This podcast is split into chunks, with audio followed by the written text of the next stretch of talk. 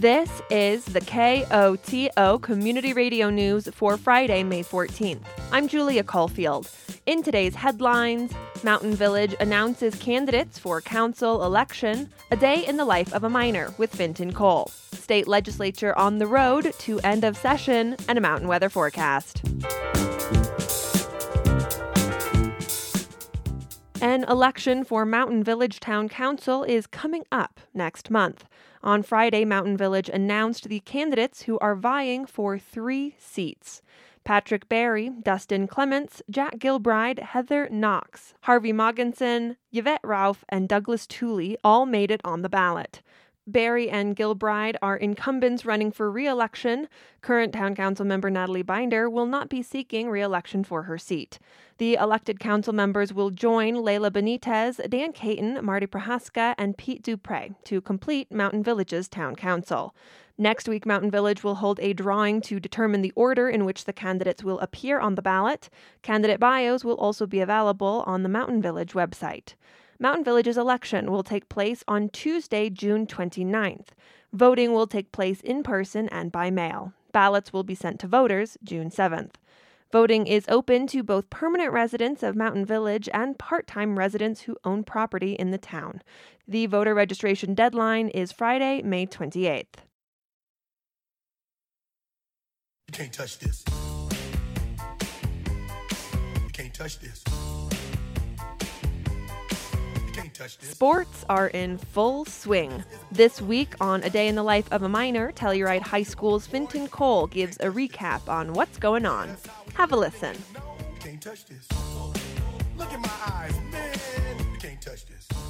This is Finton Cole on your sports update. The boys' junior varsity team swept the Grand Junction Tigers by a score of 9 to nothing. I got hit in the leg by a lacrosse ball, but was up after seconds. I returned to the field after that.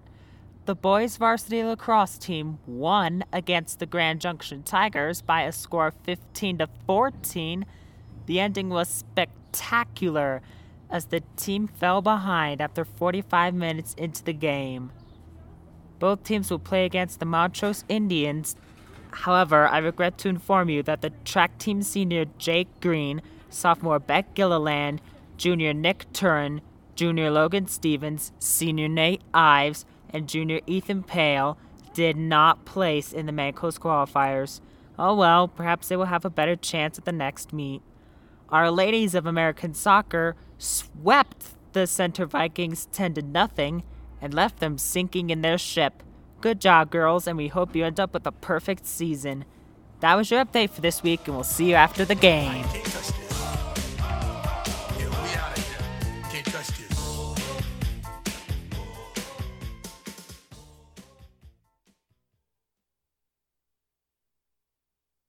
The Colorado General Assembly is just about a month away from gaveling out for the session. But major bills are still making their way through. In this installment of Capital Conversation, KOTO State House reporter Scott Franz discusses bills on the road to becoming law.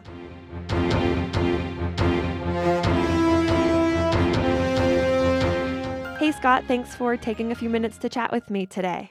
Hey, my pleasure, Julia. So, I first wanted to touch base with you. Um, we are about one month from the session wrapping up for 2021, and so I wanted to see, you know, what's what's the mood like at the Capitol? How are people feeling with one month to go? Well, I think people are feeling uh, pretty good. Actually, it's uh, definitely a little more chaotic. Um, getting interviews with lawmakers, you know, where we do have about a month left, but there's still so much work that's kind of up in the air right now. You know, you, you've got three gun bills that still, you know, need four votes um, in both chambers. You've got a major, you know, probably one of the biggest transportation bills that's been introduced in recent years. Um, you know, there was a tax reform effort just launched this week.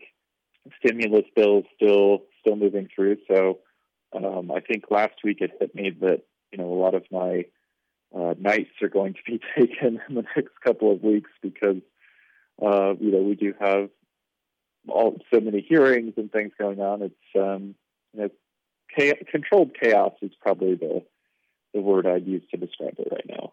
So you you touched on or you mentioned two of the things that I wanted to touch base with you on. And the first one is that transportation bill. You mentioned it's one of the biggest one that's been introduced in several years. Can you explain a little bit what is in this bill and what it's looking to do? Right. Well, I think listeners would be interested to hear that this bill includes uh, several new fees they would have to pay. Um, I'll start with kind of the range of them on you know everything from your Amazon deliveries uh, to uh, the price you pay at the gas pump.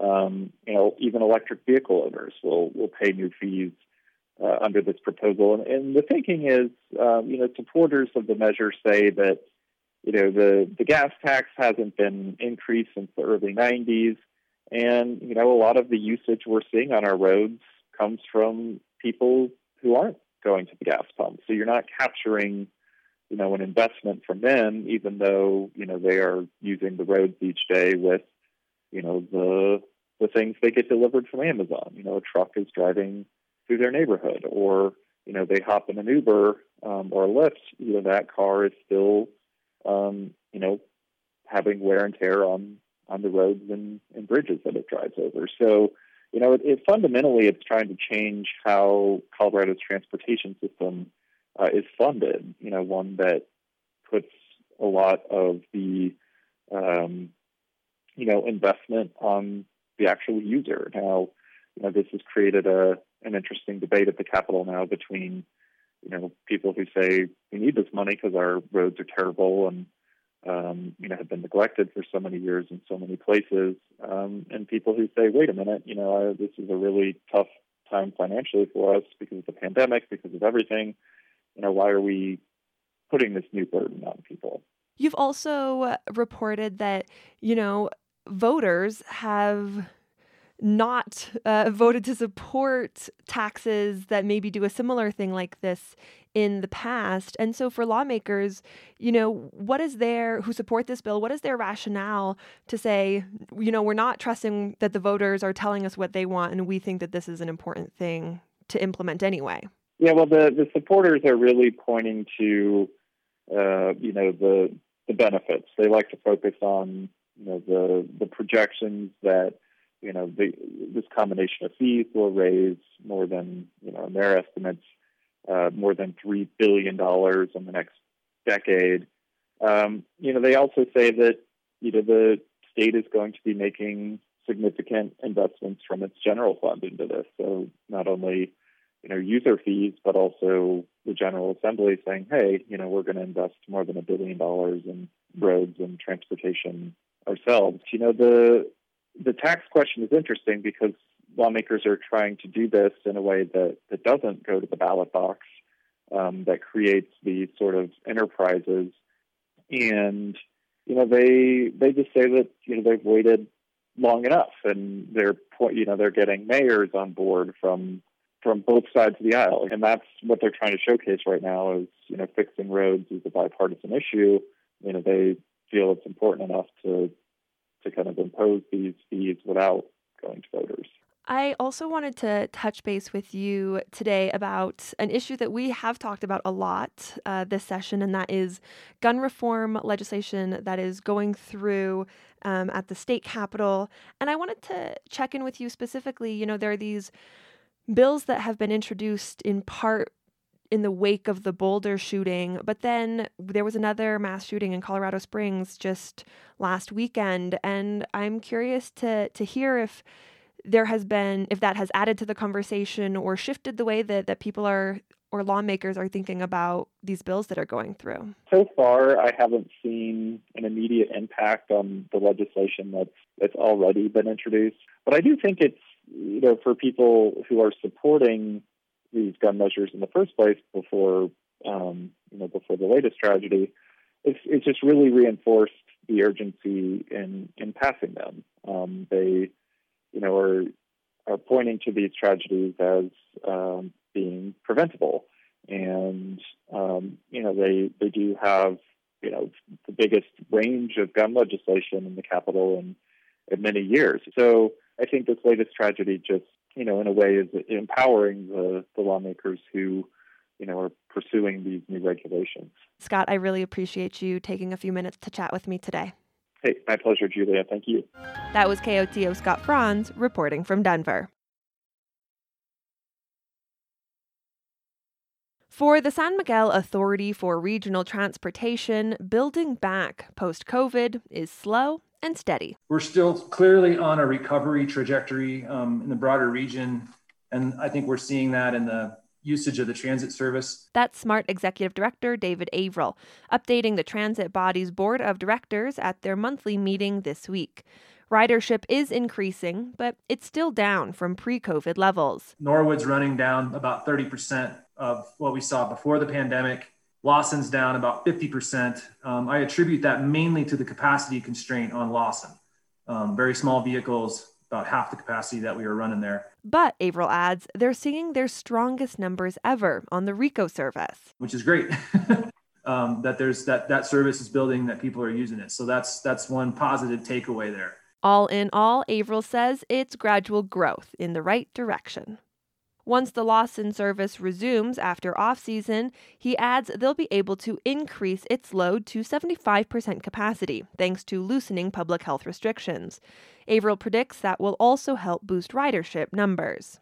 In the meantime, SMART is adding a sweeper van to ride behind the off season buses and pick up anyone who couldn't get on because of capacity restrictions.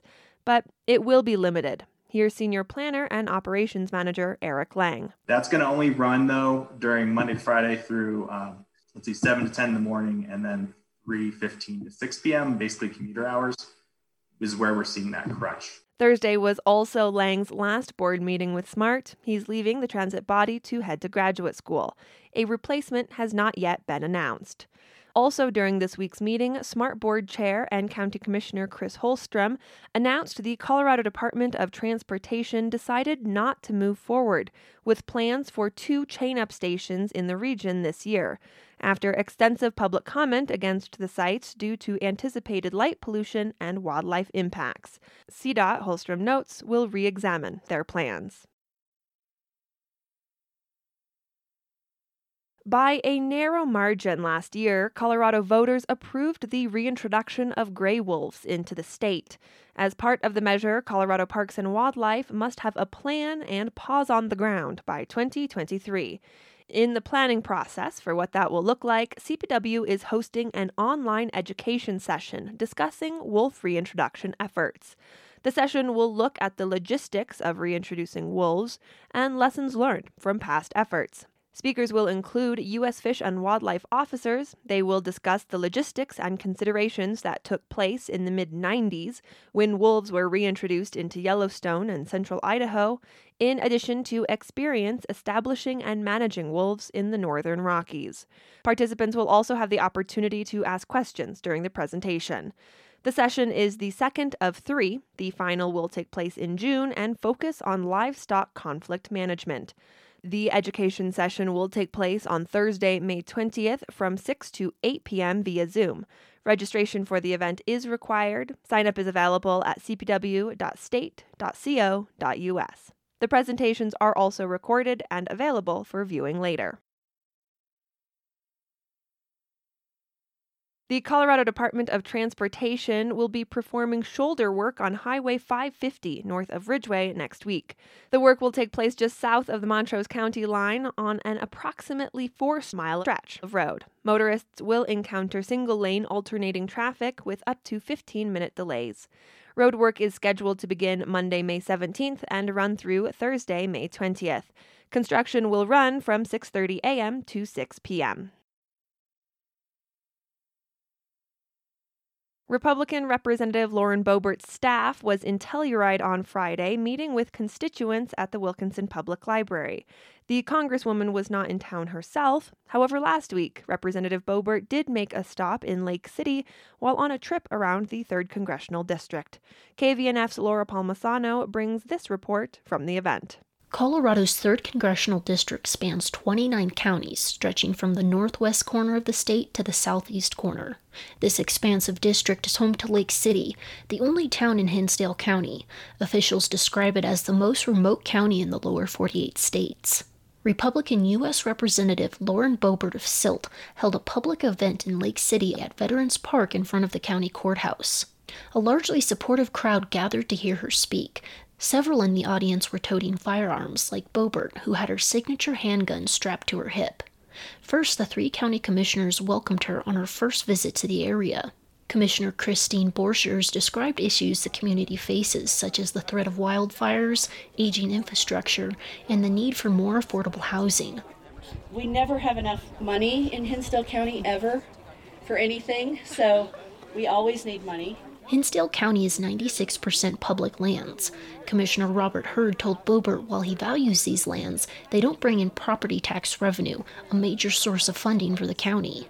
And I talked to you on a Zoom meeting the other day, and as you're gracious as always, uh, we talked about the more pill. I mean, that gets right to the nuts and bolts of money from these federal lands. He asked for her support in lobbying for additional PILT funding, payment in lieu of taxes. The program compensates local governments for federal lands that aren't taxable. After the commissioners finished talking, Boebert spoke for about 15 minutes forest management is something that uh, is very, very important to me, and being able to manage our forests, be able to mechanically thin our forests, and not lock up our lands. Boebert reminded the audience she serves on the Natural Resources Committee, but is in the minority as a Republican lawmaker. The majority of the House determines what happens when we are in Washington, D.C. They determine what goes through committee, and unfortunately, there's not a lot of bipartisan work that takes place. It's all about pushing through a very radical agenda as quickly as possible. Boebert went on to voice her opposition to Democratic U.S. Representative Diana DeGette's Colorado Wilderness Act. The legislation would designate more than 600,000 acres in the state as wilderness. It aligns with President Biden's call to conserve 30% of the country's land and water by 2030. Boebert eventually addressed the federal PILT program, saying she's introduced legislation on the topic. It forces a study to even compensate you fair market value. Um, I know in counties like uh, Hinsdale, your population has a lot to do with your compensation. And where some folks get as much as 40 some cents an acre, you're getting more, what, maybe seven, ten? Boebert also accused her predecessor, Scott Tipton, of not turning over constituent active case files to her office, a charge former Tipton staffers deny it, it doesn't hurt me, it hurts you. And so it, it's really unfortunate, but there's legislation that I've introduced uh, to make sure that this never happens again. I expect to receive bipartisan support. Boebert also touched upon the COVID 19 pandemic, the economy, and infrastructure, then took questions from the crowd. Only one adult asked the freshman lawmaker a question. If you're not reelected, will you promise to pass on those cases to your successor? Without a doubt, yes, absolutely. The rest of the questions for the Congress member came from three eighth grade students from the Lake City Community School. What is your policy on rural schools like ours?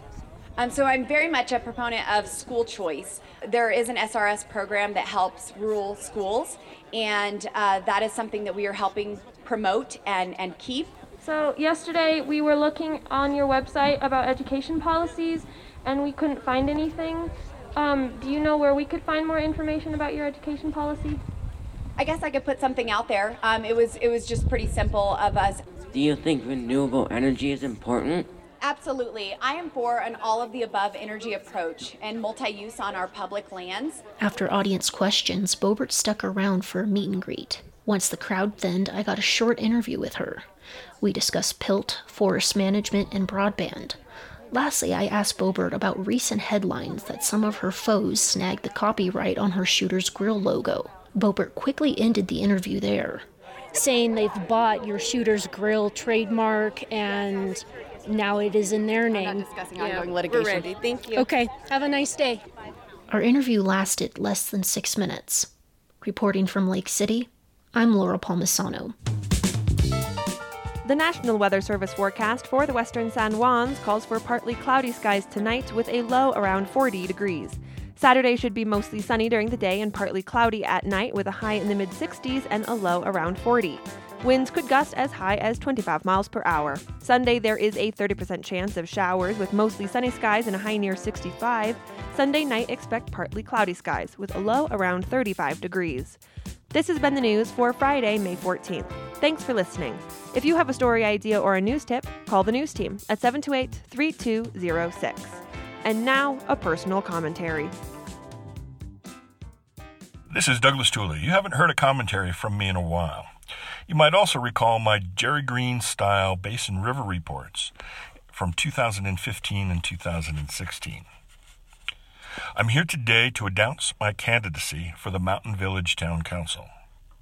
My biggest reason to step into the ring is for this pulpit and to avoid obstructions on free speech we have locally. Open debate is critical to making sound public decisions, especially on capital projects.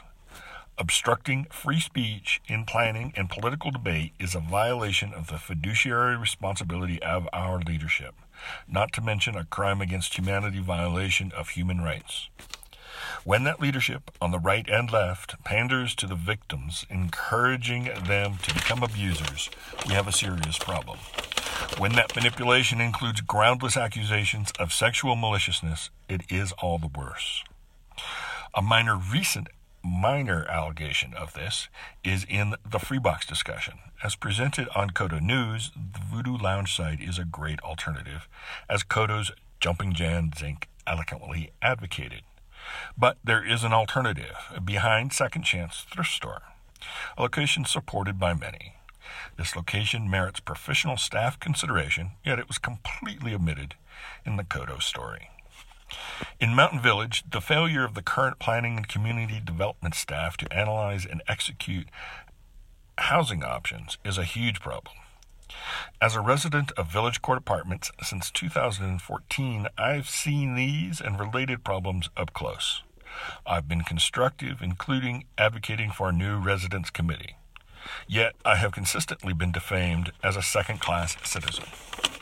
Perhaps the solution for this and other reasons is to merge the town of Mountain Village into Telluride to gain the expertise of their stellar housing development staff.